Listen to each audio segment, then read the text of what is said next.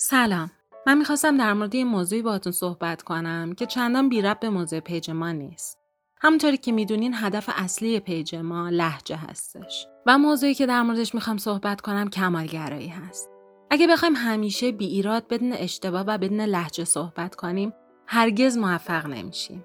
هیچکس از روز اول perfect نبوده.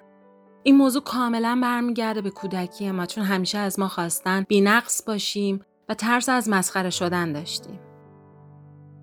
لطفا ترساتون رو بذارید کنار و شروع کنید. با فیلم تکرار کنید، همراه موسیقی بخونید و از همه اینا مهمتر اینه که شما نمی‌تونید ذهنی تمرین بکنید. حتما بلند بیان کنید. مرسی.